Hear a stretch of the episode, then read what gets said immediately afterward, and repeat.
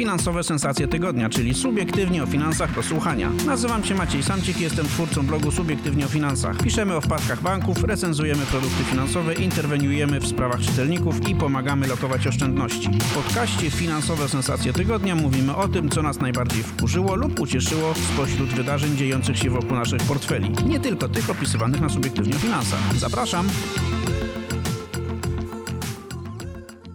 Dzień dobry, witam Was serdecznie w kolejnym odcinku podcastu Finansowe Sensacje Tygodnia.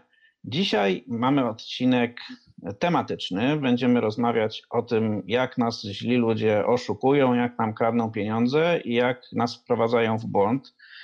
Jak, a przede wszystkim o tym, jak się możemy przed tym e, ochronić i jak nie stracić oszczędności całego życia w ciągu e, kilku minut. Porozmawiamy o tym e, z, z fachowcem najwyższej klasy, z panem Andrzejem Karpińskim z Biura Informacji Kredytowej, który w tej instytucji zajmuje się właśnie e, walką e, z fraudami. Dzień dobry, panie Andrzeju. Dzień dobry państwu, dzień dobry panom. Czy dobrze scharakteryzowałem pańską działalność w BIK-u? Czy powinienem jeszcze coś dodać? To znaczy, generalnie zajmuję się zagadnieniami związanymi z bezpieczeństwem i z cyberbezpieczeństwem e, tej instytucji. E, no i tutaj w ostatnim czasie mamy no, chyba większy nacisk na tą część cyber, bo okazuje się, że w tym zakresie jest dużo więcej e, pracy, dużo więcej zagrożeń. No tak, jest ze mną również Maciek Bednarek, druh z Subiektywnie o Finansach. Cześć Maćku. Cześć Maćku, dzień dobry Państwu.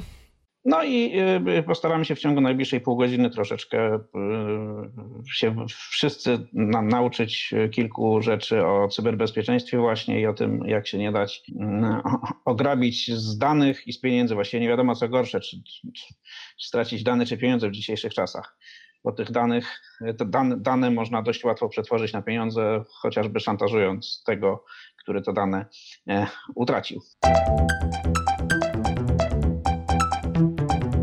Panie Andrzeju, podobno jesteśmy codziennie, każdego dnia średnio narażeni na fraudy, wyłudzenia 20 razy.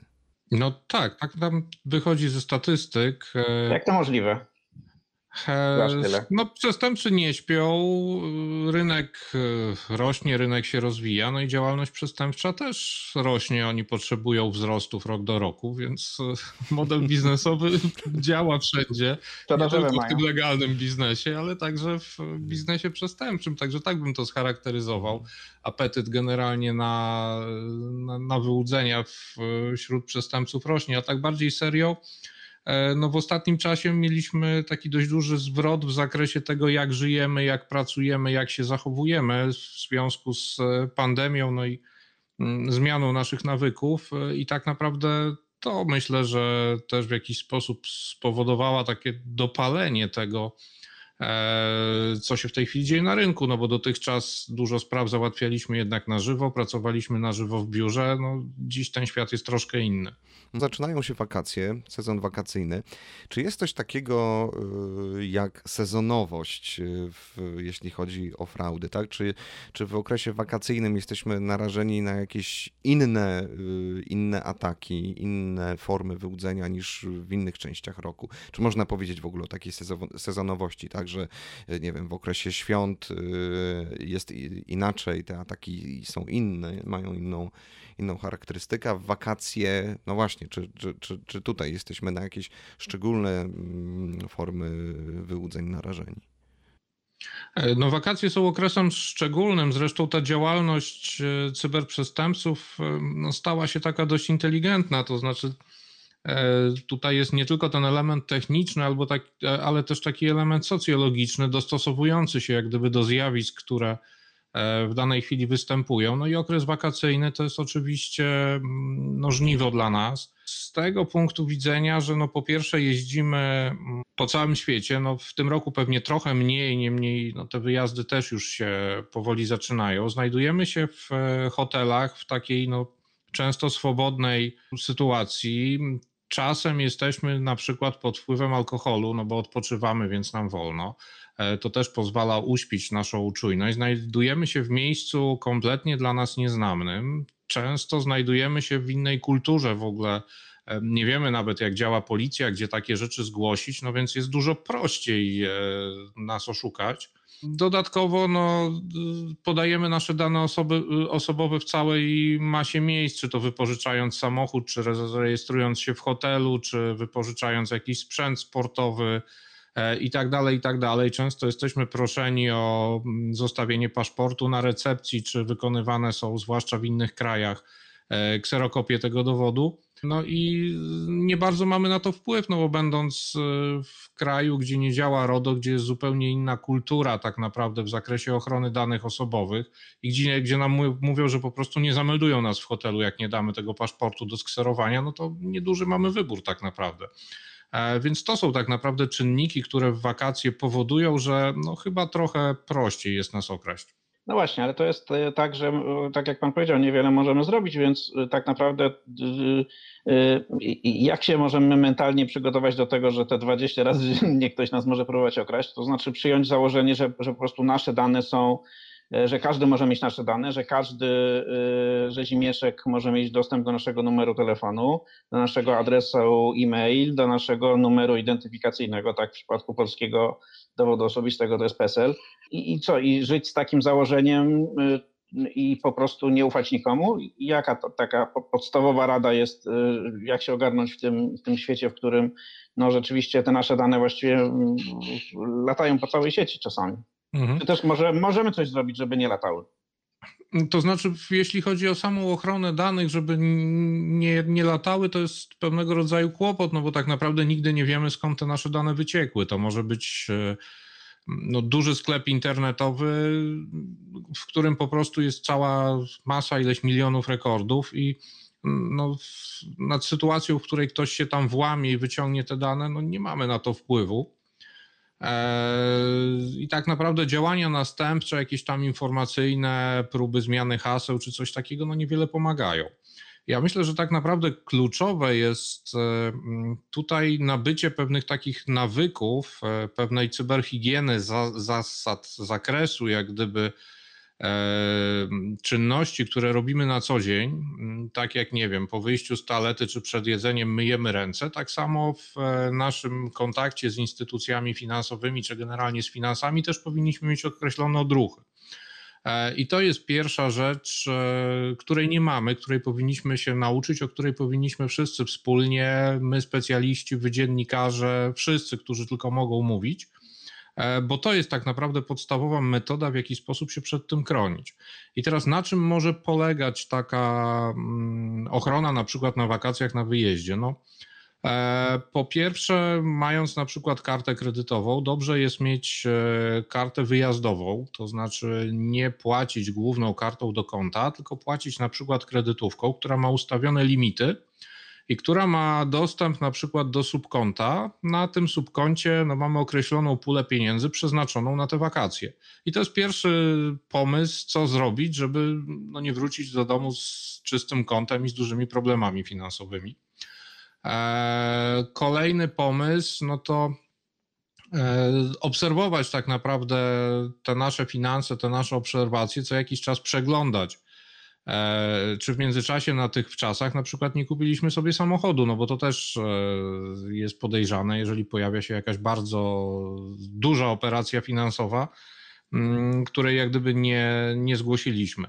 Bardzo dobrym pomysłem jest e, albo używanie gotówki, albo używanie właśnie płatności w postaci karty kredytowej, dlatego że operacje na karcie kredytowej, pamiętajmy, podlegają ubezpieczeniu mamy całą masę usług typu chargebacki i tak dalej, które pozwalają no, trochę chociaż nam pomóc w przypadku ewentualnych kłopotów. Oczywiście karta kredytowa to też ryzyko. No, e, mając jak gdyby numer karty i podstawowe dane plus e, ten kod z tyłu, no jesteśmy w stanie robić e, zakupy w sklepach internetowych i tak dalej. Z kolei instytucje finansowe dają nam dodatkowe zabezpieczenia w postaci jakichś mechanizmów typu 3D Secure i tak dalej, które no, powodują, że y, musimy się zautoryzować przed y, taką transakcją, więc to też trochę nam e, jak gdyby pomaga. Także limity, pilnowanie dokumentów, zastanowienie się nad subkontem na drobne zakupy, na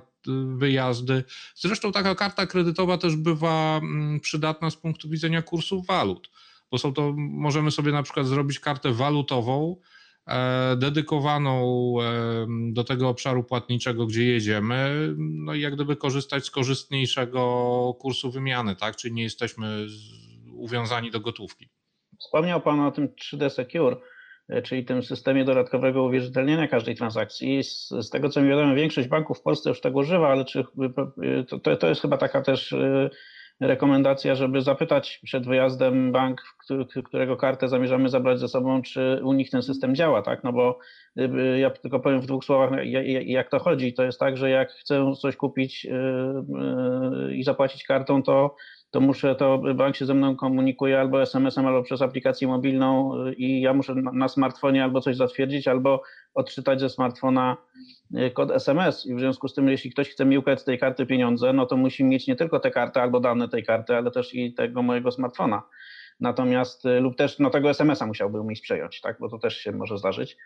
Y, no, natomiast oczywiście jest też tak, że, ten, że jeśli mm, jakiś sklep w dalekim zakątku świata nie używa tego 3D Secure, no to to, że nasz bank tego używa w sumie nie ma znaczenia, tak? bo i tak ta transakcja no, zostanie zautoryzowana, tyle że odpowiedzialność za nią pewnie ponosi wtedy ten sklep. Tak, tak to wygląda, że jeśli ten, ten najsłabszy punkt wtedy teoretycznie jest odpowiedzialny za to, żeby nam zwrócić pieniądze, prawda? E, no tak, zwłaszcza, że do kart jest e, pakiet ubezpieczeń zwykle, to też warto sprawdzić, jakie one są, bo karta karcie nierówna i czasami te kilka złotych opłaty to może być właśnie ten kluczek, kruczek, który uchroni nas przed kłopotami, więc warto takie rzeczy czytać i zwracać uwagę, co nam tak naprawdę dzięki tej karcie wolno. Jakie w ostatnim czasie pojawiły się nowe zagrożenia? A może po prostu nie, nie, nie tyle nowe, tylko no, zaczęły być częściej wykorzystywane. Mam tutaj na myśli yy, telefon. No tak, to jest w ogóle medium takie, wydawałoby się trochę starodawne. No i w naszym dzisiejszym cyfrowym świecie, gdy wszystko robimy smartfonem, tabletem, laptopem, e, podszycie się pod bank e, w rozmowie telefonicznej nie wydaje się specjalnie atrakcyjne. No i okazuje się, że jest bardzo atrakcyjne dla e, przestępców. I ostatnio skala tego typu mm, jak gdyby naruszeń jest istotna. Atak taki polega na tym, że dostajemy telefon z banku, wyświetla nam się na telefonie numer infolinii banku. I to jest e, pierwsza rzecz, która uwiarygadnia tych przestępców, e, no bo skoro nam się wyświetla numer infolinii banku i ktoś jeszcze ma jakiś podstawowy, wcześniej wykradziony zestaw informacji o nas, bo ma na przykład imię, nazwisko, nasz numer telefonu, maila, coś tam jeszcze, uwiarygadnia się przedstawiając się jako pracownik infolinii banku, no i ciągnie nas za język, e, prowadząc rozmowę i jak gdyby prosząc nas o podanie PESEL-u, adresu czy innych danych. No i w ten sposób jest w stanie sobie douzupełnić te dane, których mu brakuje. A, I z takim kompletem danych no, wyrabiamy sobie, nie wiem, dowód kolekcjonerski, czy w dowolny inny sposób kurierem no, jesteśmy w stanie wykonać już jakieś operacje finansowe. I to jest tak naprawdę kłopot. E, tak naprawdę jak się przed tym bronić? No tutaj po pierwsze warto mieć świadomość, że takie zjawisko w ogóle występuje, czyli że telefon e, z banku to nie musi być telefon z banku, nawet jak nam się wyświetla numer infolinii tego banku. Po drugie, bank nigdy nie pyta nas o komplet e, danych, czyli jeżeli e, rozmawiamy z bankiem, to w zasadzie nie powinni nas pytać o kompletny PESEL. W celu weryfikacyjnym mogą nas pytać o wybrane cyfry z tego PESEL-u, natomiast nie powinniśmy nigdy podawać całego.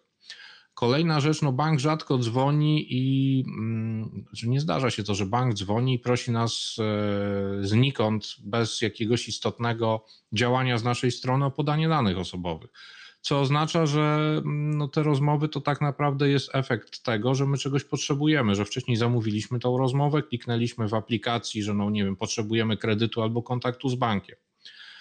Czyli jeżeli takiej aktywności z naszej strony wcześniej nie było i ktoś dzwoni i mówi, że on tutaj autoryzuje kredyt, prosi nas o PESEL, no to zastanawiamy się o co chodzi. Ale zdarzają się y, no, takie telefony ofertowe ja na przykład dostaję z banku tak po prostu, tak nic nie zamawiałem, bank dzwoni i no, dzień dobry, mm, proponujemy, nie wiem, lokatę, kredyt, limit w koncie.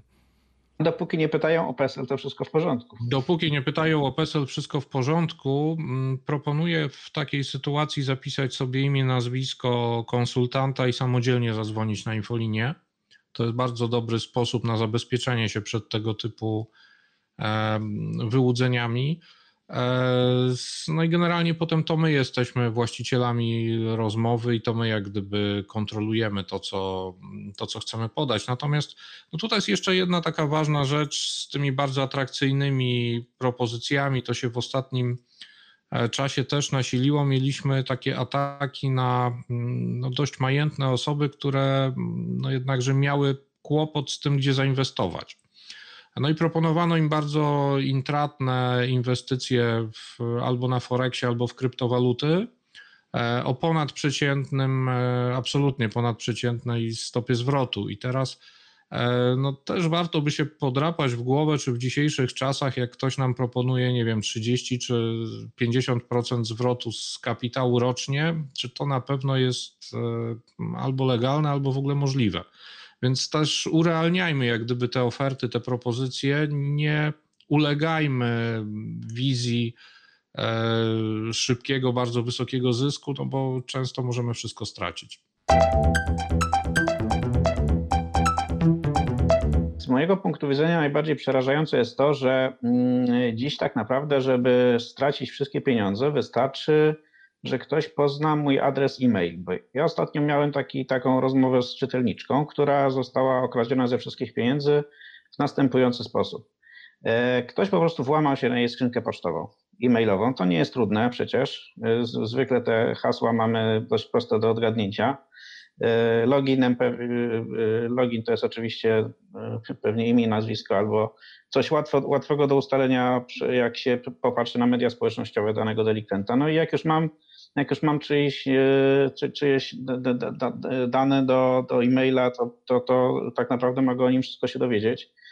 E, czy ta osoba akurat e, gdzieś nieostrożnie komuś podawała przez tego e-maila login i, hasło do swojego konta bankowego, więc ci złodzieje podstawili w jakiś sposób, właśnie nie pamiętam, czy to było przez infolinię taką fałszywą, czy przez stronę internetową fałszywą, podstawili taką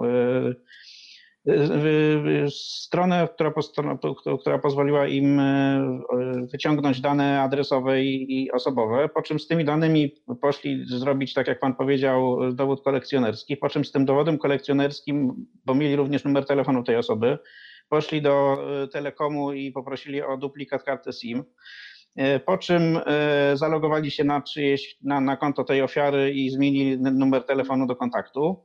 No i, e, i, i, potem zaczęli sobie wyprowadzać pieniądze, tak? No i na to tak naprawdę w zasadzie wszystko się zaczęło od tego, że ktoś y, przez e-mail podawał wrażliwe dane no, komuś z rodziny, tak? A potem się okazało, że, to, że ten e-mail jest y, zhakowany. Jak, jak, jak na ile istotne Pańskim zdaniem jest dzisiaj takie, taki kontrwywiad? To znaczy, my, my niewiele możemy zrobić, żeby wiedzieć to, co złodzieje o nas wiedzą, no bo no bo tak jak powiedzieliśmy na samym początku, nasze dane jednak latają po sieci, czy tego chcemy, czy nie, ale możemy teoretycznie sobie y, zainstalować y, taki rodzaj kontrwywiadu, czyli y, generalnie, żeby nam e, żeby nas informowano o tym, że złodziej coś próbuje zrobić z naszymi pieniędzmi. I jak ten system chodzi? Jakby pan mógł w dwóch słowach powiedzieć? Pewnie pan redaktor ma na myśli chociażby nasze alerty. Mm, to jest jeden ze sposobów, e, jak możemy sobie z tym radzić. E, alerty polegają na tym, że jeżeli ktoś zadaje pytanie w dowolnej instytucji finansowej na temat naszych danych zawartych e, w BIK-u, to my natychmiast dostajemy SMS-a, e-maila z informacją, że ktoś sprawdzał nasze dane. E, to się dzieje natychmiast w tym samym momencie, w którym to pytanie kredytowe jest zadawane. E, I to jest tak naprawdę świetny sposób, żeby no chociaż trochę sobie pomóc i tak aktywnie zabezpieczyć się przed e, no, próbą wyłudzenia czy, czy kredytów, czy jakichś innych zobowiązań na nasze dane osobowe.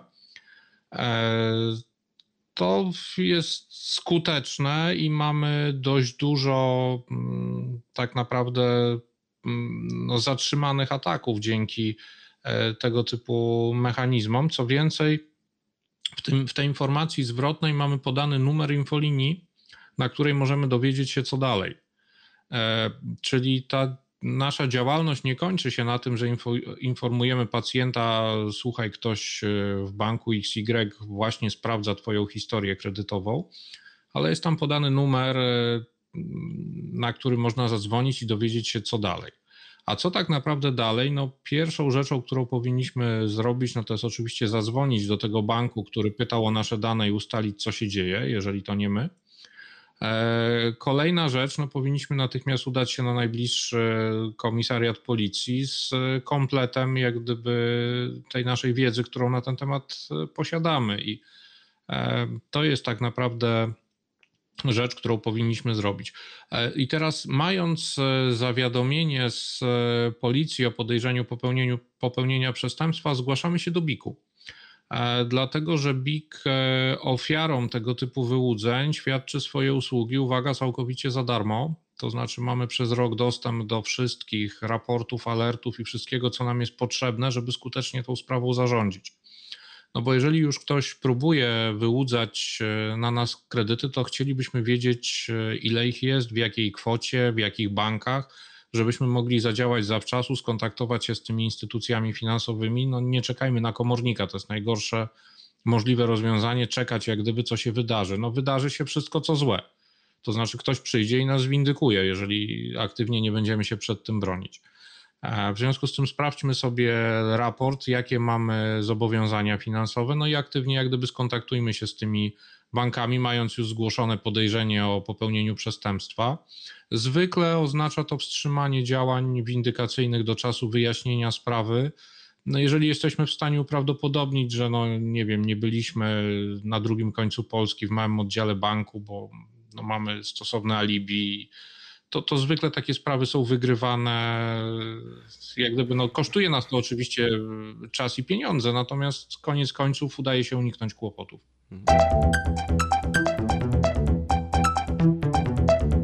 Maciek Samcik wspomniał przed chwilą, opisując tę historię mm, e, czytelniczki, wspomniał o hasłach, tak, o loginach i o hasłach. Tu też chyba popełniamy błąd, bo z danych, które pokazują, nie wiem, chociażby organizacje płatnicze, no wynika, że najbardziej popularne no to jest 1, 2, 3, 4, 5, tak, ciąg, ciąg e, cyfr, czy po prostu password albo hasło.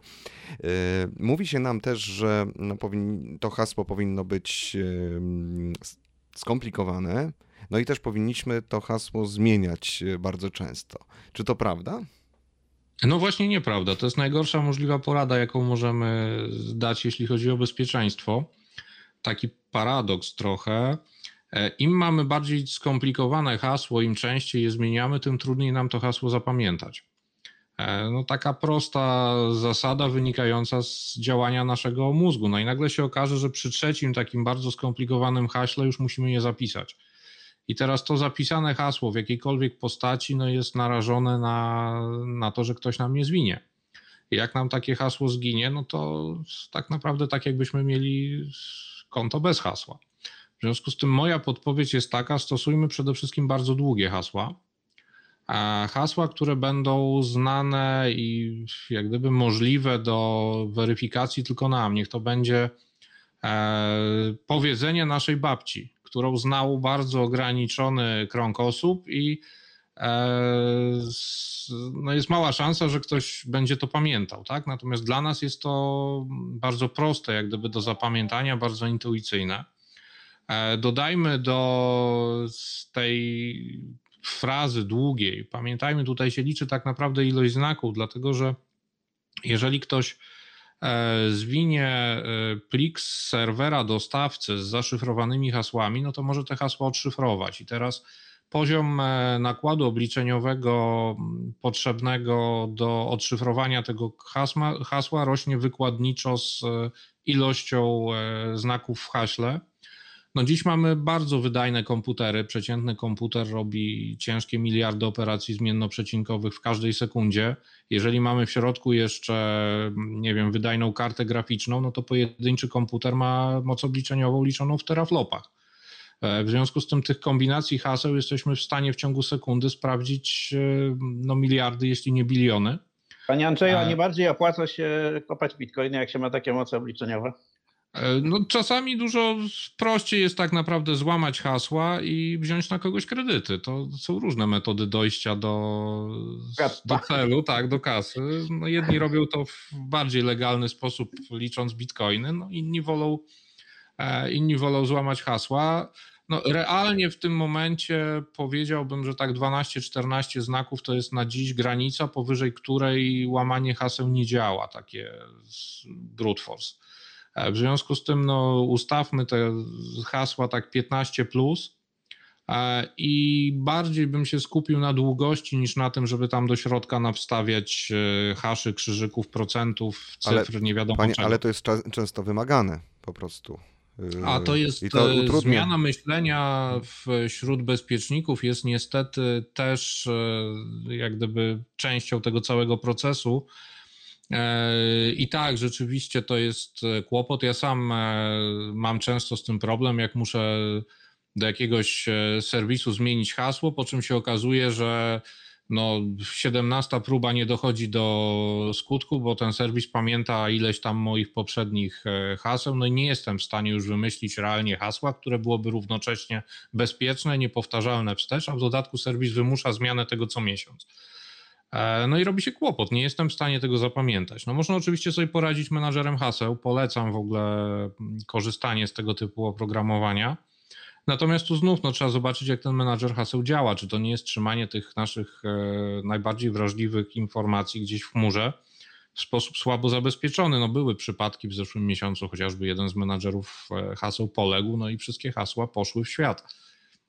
A, docel, a, ja, a niech, niech pan w dwóch słowach powie, jak ten taki menedżer haseł działa. To jest tak, że ja sobie w przeglądarce instaluję jakieś, jakieś oprogramowanie, które jakby tworzy takie master hasło i to master hasło jest y, jakby kluczem do tych wszystkich haseł, które ten, ta przeglądarka potem podstawia do tych różnych moich serwisów? To Nie, to jest y, generalnie repozytorium naszych loginów i haseł w różnych systemach, mm, które no powinno być y, zabezpieczone master hasłem po którego podaniu no, jesteśmy w stanie wprowadzić do tej przeglądarki czy innego serwisu automatycznie hasło z e, tej aplikacji. E, kluczowe jest to, w jaki sposób ten menadżer haseł przechowuje te hasła, czyli czy one są lokalnie, czy one są zdalnie. No, są oczywiście wady i zalety. Jeżeli hasło jest lokalnie, to nie skorzystamy poza naszym komputerem i w przypadku padu E, dysku. Na przykład w tym komputerze mamy duży kłopot, e, więc zwykle takie menażery haseł w tej chwili trzymają takie rzeczy w chmurze. No i tutaj jest z kolei ryzyko, w jaki sposób to jest zabezpieczone, czyli czy ktoś inny nie będzie miał do tego dostępu.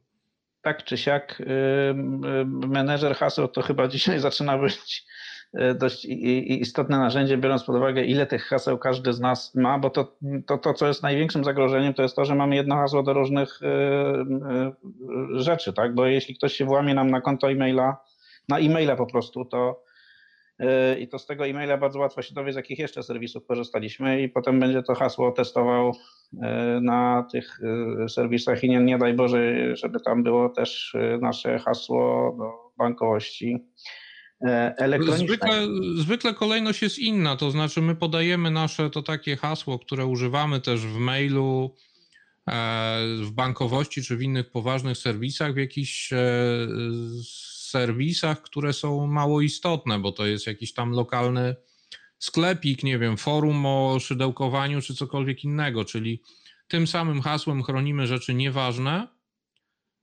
jakieś, nie wiem, właśnie gry, fora internetowe czy cokolwiek innego i nasze finanse. I to jest chyba no, przykład tego, jak nie należy robić. Druga rzecz, jeżeli chodzi o kradzieże haseł, która się niestety zdarza, e, no to sytuacja, w której złapiemy z internetu jakiegoś wirusa, który będzie w stanie podciągnąć nam e, te hasła z naszej przeglądarki. Czyli najgorszą możliwą rzeczą, jaką możemy sobie zrobić, to jest dla naszej wygody zapamiętywanie haseł do ważnych rzeczy w przeglądarce. Czyli o ile do jakiejś tam gry czy forum e, szydełkowania, gdzie tego hasła nie chcemy pamiętać i za każdym razem podawać, no możemy jak najbardziej skorzystać z opcji zapamiętania hasła w przeglądarce, no to w przypadku dostępu do naszych pieniędzy, no nie róbmy tak. Jesteśmy tak naprawdę w, w, sytuacji, w której nasze hasła może każdy poznać. Oczywiście lepiej, żeby to się nie zdarzyło. Natomiast mamy dwie możliwości. Znaczy, ja z, tych, z tego, z tej całej naszej rozmowy y, odczytałem kilka takich checkpointów, które, y, które pewnie, na które warto zwrócić uwagę. No mianowicie y, oczywiście wa warto robić wiele, żeby, tych, żeby te dane w stosunkowo mało, małym stopniu latały po sieci. Warto mieć taki kontrwywiad, który spowoduje, że że jeśli będziemy, że jeśli ktoś zechce te dane wykorzystać, żeby pociągnąć kredyty na nasze konto, to my o tym się dowiemy bardzo szybko i będziemy w stanie interweniować. Możemy odpowiednio zarządzać hasłami tak, żeby stosunkowo trudno było poznać te nasze hasła, no ale nawet w sytuacji, jeśli ktoś pozna nasze hasło i będzie w stanie się zalogować na przykład do banku, no to też jeszcze nie jesteśmy takie całkiem bezbronni, tak? To znaczy oczywiście ten ktoś widzi nasze obroty na koncie i stosunkowo dużo się może od nas dowiedzieć i i może teoretycznie tę wiedzę wykorzystać, ale jeśli e, używamy tak zwanego dwuskładnikowego uwierzytelniania, no to, to wciąż mamy szansę, że nie stracimy pieniędzy, tak? No bo... To Maczku, bo, mówisz o silnym uwierzytelnieniu, tak? Które jest, no które jest tak. wymagane, jest obowiązkowe, tak? Czyli nie tylko tak, jeżeli, jeżeli ktoś już wejdzie na, na konto, ale będzie chciał zrobić przelew, no to będzie poproszony o, o mobilną weryfikację albo weryfikację biometryczną, tak? Czyli chociaż... Tak, tylko, że ludzie, no, mhm. wie, wiecie na czym jest, polega problem, ludzie nie bardzo, znaczy część ludzi nie chce mieć aplikacji bankowej na swoim smartfonie, bo uważa, że to jest niebezpieczne, bo jak ten smartfon wpadnie w niepowołane ręce, to ktoś się może dostać do banku. Więc ludzie nie chcą mieć aplikacji. Alternatywą e, dla, dla, dla, aplikacji są, jest autoryzacja SMS-em, czyli jeśli chcę zrobić przelew z banku, to muszę najpierw podać login, potem podać hasło i potem e, podać SMS, który dostałem na ten mój telefon. E, no to, to są dwie drogi, tak? Albo zatwierdzam te transakcje w aplikacji bankowej, jeśli ją mam, albo zatwierdzam SMS-a. Znaczy, albo jakby podaję SMS no. autoryzacyjnego. SMS dzisiaj już nie jest bezpieczny. Nie wiem, czy się pan ze mną zgodzi, tak? Ale jakby wykradzenie komuś z telefonu SMS-a to nie jest żadna y, wielka sztuka. Więc... Znaczy rzeczywiście zdarza się w tej chwili wyłudzenie, które się nazywa SIM swap. E, najczęściej jest to robione właśnie poprzez zgłoszenie się do operatora telekomunikacyjnego z fałszywym dokumentem i zgłoszenie kradzieży karty SIM. Operator wydaje nam do naszego numeru drugą kartę SIM, w tym samym momencie przestaje działać karta w naszym telefonie i przestępca staje się właścicielem e, naszych SMS-ów. Czy to znaczy, no tak. że, że mm, telekomy są taką piętą achillesową, można powiedzieć? Gdzie są te, te, te według Pana takie najsłabsze y, ogniwa w tym, tym systemie bezpieczeństwa? Tak? Mhm. Mając... Po linii już powiedzieliśmy, że łatwo się pod... To, to, to znaczy, te, tych wyłudzeń na telefony, na infolinię jest e, no, stosunkowo na dziś jeszcze niedużo. To znaczy, obserwujemy oczywiście na rynku finansowym taki problem, natomiast nie jest to e, jakaś dramatyczna skala, która wymagałaby na przykład odejścia od autoryzacji SMS-ami. To absolutnie nie jest e, ten moment. To jest dość trudne do wykonania. Znaczy, sam fakt wymiany karty SIM no jest trudny. No mamy kamery u operatorów telekomunikacyjnych w salonach. Daje się dojść tak naprawdę, kto tą operację wykonał. Jest to jakiś kłopot. E, natomiast no, gdzie jest podstawowa słabość? No, podstawowa słabość jest taka, że na dziś ta nasza tożsamość sama w sobie jest e, słabo chroniona. Ja łączę tak naprawdę bardzo duże nadzieje z tym nowym dowodem, z warstwą biometryczną. Uważam, że zapisanie naszych cech jakichś biometrycznych typu odciski palców e, w kawałku plastiku, który mamy przy sobie, zabezpieczenie tego w sposób kryptograficzny jest tak naprawdę kluczowe. No i teraz idąc do banku, notariusza, bo to mogą być nie tylko wyłudzenia finansowe, ktoś może założyć firmę albo sprzedać nam mieszkanie, prawda? E, więc tych kłopotów możemy mieć z powodu kradzieży danych osobowych znacznie więcej. E, no i spodziewam się, że w jakimś czasie, jak te dowody osobiste z warstwą cyfrową się mm, upowszechnią, no to taki notariusz, e, bank czy ktokolwiek inny będzie posiadał czytnik, poprosi nas o włożenie tego naszego dowodu osobistego do czytnika, przyłożenie palucha do skanera, e, no i teraz tak naprawdę podrobienie takiego czegoś staje się bardzo kłopotliwe, no bo po pierwsze na dziś no nie są znane podatności w tych chipach, w związku z tym nie da się złamać tego, co jest zapisane w pamięci tego dowodu. Po drugie, no, prawdopodobieństwo, że ktoś będzie miał e, takie same odciski palców jest jednak e, stosunkowo nieduże. E, no i tak naprawdę, jeśli bank, notariusz, firma pożyczkowa czy ktokolwiek inny nie sprawdzi tych rzeczy, no to możemy mówić o E, niezachowaniu należytej staranności, co tak naprawdę w dużym stopniu zwolni nas z odpowiedzialności za taki kredyt, taką transakcję finansową, nie wiem, sprzedanie mieszkania, założenie firmy czy cokolwiek innego. Natomiast to jest przyszłość. Te dowody dopiero wchodzą. E, zobaczymy, jak to nam pójdzie, w jakim czasie będą chociażby te punkty usługowe wyposażone w, stosowny sprzęt do obsługi, tak? To może się okazać, że no mamy fajny pomysł, natomiast to nie działa, no bo miną lata, zanim e, ten notariusz czy, czy ktoś inny będzie posiadał sprzęt do odczytu. Musi się pojawić infrastruktura. Ja mam już taki dowód z bazą biometryczną i e, jak pełen podniecenia zapytałem pana w urzędzie w dzielnicy, który mi ten dowód wydawał, co ja z tym mogę zrobić, to pan się tylko z politowaniem uśmiechnął i powiedział, że nic, ale mogę sobie tego, to hasło gdzieś zapisać, bo może kiedyś się przyda.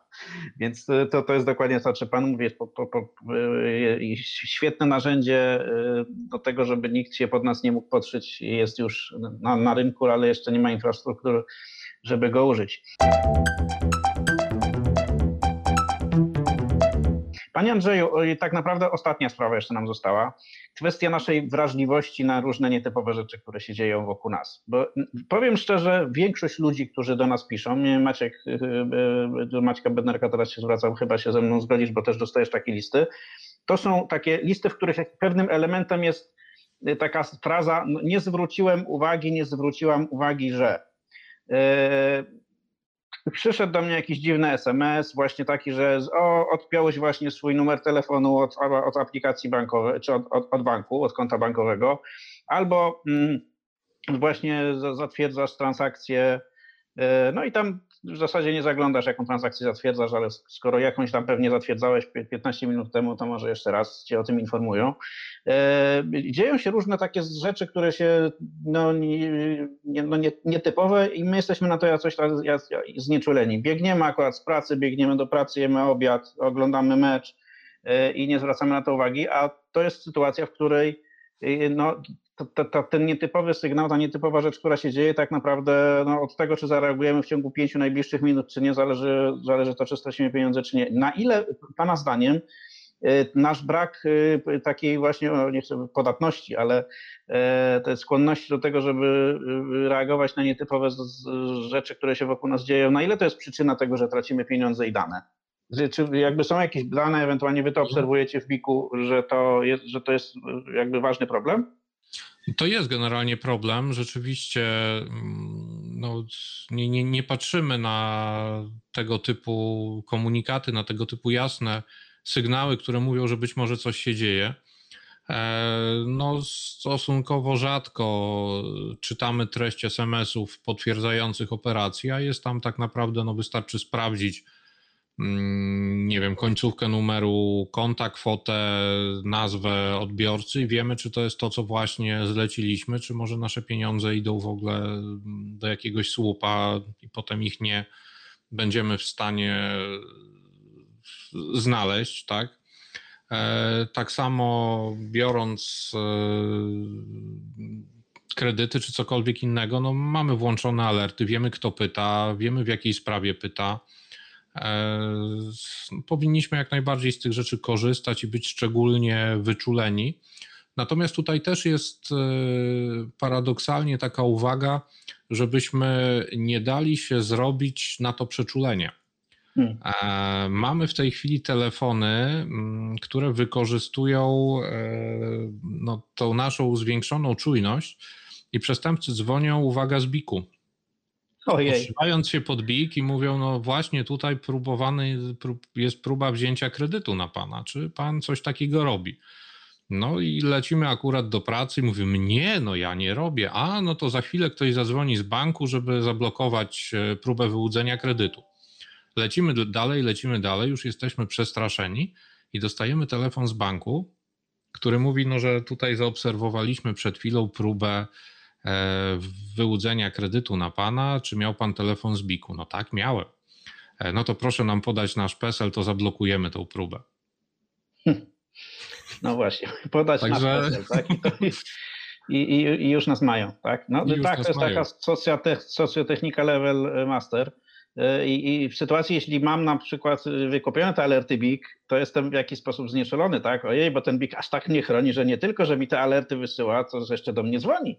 Nie, BIG, BIG, w takiej sprawie nie dzwoni. BIG, BIG wysyła e, SMS-a i maila e, i to jest wszystko, co BIG w tym zakresie robi. Możemy oczywiście wejść sobie jeszcze na stronę BIG-u pociągnąć raport, czy zobaczyć, jaki mamy scoring kredytowy, no możemy zablokować dokument, jeżeli akurat, no, akurat nam te dokumenty zginęły, czy ktoś nam je ukradł.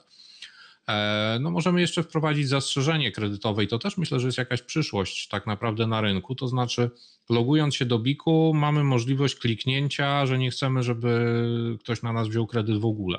Tak, tylko to jest problem, bo no, tych banków i czy, czy, czy komercyjnych, spółdzielczych, no jest niewiele, które uczestniczą w tym systemie, tak?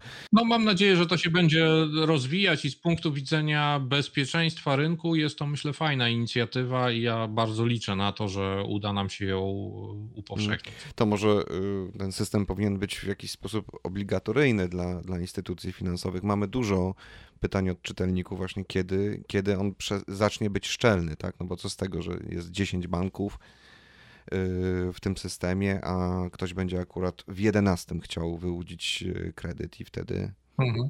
No to jest bardzo dobra dyskusja, bardzo dobre pytanie, jak to zrobić, jak do tego dojść. Natomiast pamiętajmy, że no, rynek kredytowy to nie tylko banki. W związku z tym tych pożyczek takich e, pozabankowych jest też stosunkowo dużo i one też mogą stanowić jakiś tam kłopot.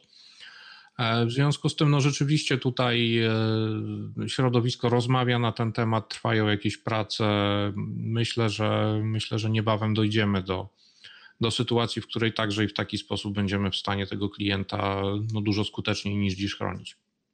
W żaden sposób tak naprawdę nie jest stuprocentowo e, pewny. Nie istnieje jedna stuprocentowa metoda na to, żeby ochronić swoje dane, swoje pieniądze ważne, żebyśmy tych sposobów stosowali jak najwięcej, bo tu czasami nas, czasem nas może uchronić zastrzeżenie kredytowe, czasem alert BIG, czy alerty BIG, czasem nas uchroni to, że używamy y, tego mocnego uwierzytelniania y, i w ten sposób zabezpieczamy swój, swój e-mail. Czasem nas po prostu ochroni to, że przeczytamy SMS-a albo jakieś powiadomienie, które do nas przychodzi. Że nie będziemy e... naiwni i nie będziemy podawać danych tak, pierwszej lepszej osobie, która zadzwoni, poda się za BIK albo za bank. No właśnie, czas, a, a, czasami po prostu trzeba też przyjąć taką zasadę nieufności. My nie, ja nie, no, nie lubimy być nieufni, tak? Nie lubimy nie ufać ludziom, e, ale rzeczywiście no, nie, nie każdy, kto do nas dzwoni e, z banku, z BIK-u, z policji, z prokuratury, musi rzeczywiście być tą osobą, za którą się podaje. Panie Andrzeju, bardzo Panu dziękuję za dzisiaj, dziękujemy razem z Maćkiem Bednarkiem za dzisiejszą rozmowę. Myślę, że dużo się nauczyliśmy, na wiele rzeczy zwróciliśmy mm, Wam uwagę i myślę, że e, przy okazji wakacji warto trochę czasu poświęcić. Mamy trochę tego wolnego czasu więcej, żeby się trochę lepiej zabezpieczyć, zabezpieczyć swoje dane i pieniądze mhm. przed złymi ludźmi, którzy, e, jak już powiedzieliśmy, też mają do wykonania plan sprzedażowy i E, i, i muszą znaleźć e, o, e, ofiary do swojej przestępczej działalności. Naszym gościem był dzisiaj pan Andrzej Karpiński z Biura Informacji Kredytowej. Bardzo dziękuję jeszcze raz. Ja też bardzo serdecznie dziękuję. Bardzo miło było porozmawiać no, o takich tak naprawdę bardzo mm, ważnych dla nas tematach. No, życzę Państwu jednak bezpiecznych wakacji bez przykrych niespodzianek a my się już zapisujemy na rozmowę w drugiej części roku, bo e, pewnie będziemy mieli kilka nowych tematów, e, bo kreatywność przestępców internetowych nie zna granic. E, był z nami też Maciek Bednarek. Dzięki Maćku. Dziękuję. No i do usłyszenia w finansowych sensacjach tygodnia już za tydzień. Dzięki. Dziękujemy. Inne odcinki tego podcastu znajdziesz na stronie Subiektywnie o Finansach www.subiektywnieofinansach.pl. Zapraszam.